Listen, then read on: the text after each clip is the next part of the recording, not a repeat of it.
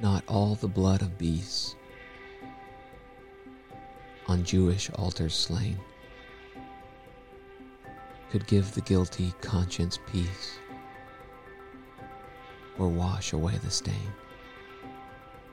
But Christ, the heavenly Lamb, takes all our sins away, a sacrifice of nobler name and richer blood My faith would lay her hand on that dear head of thine, while like a penitent I stand and there confess my sin. My soul looks back to see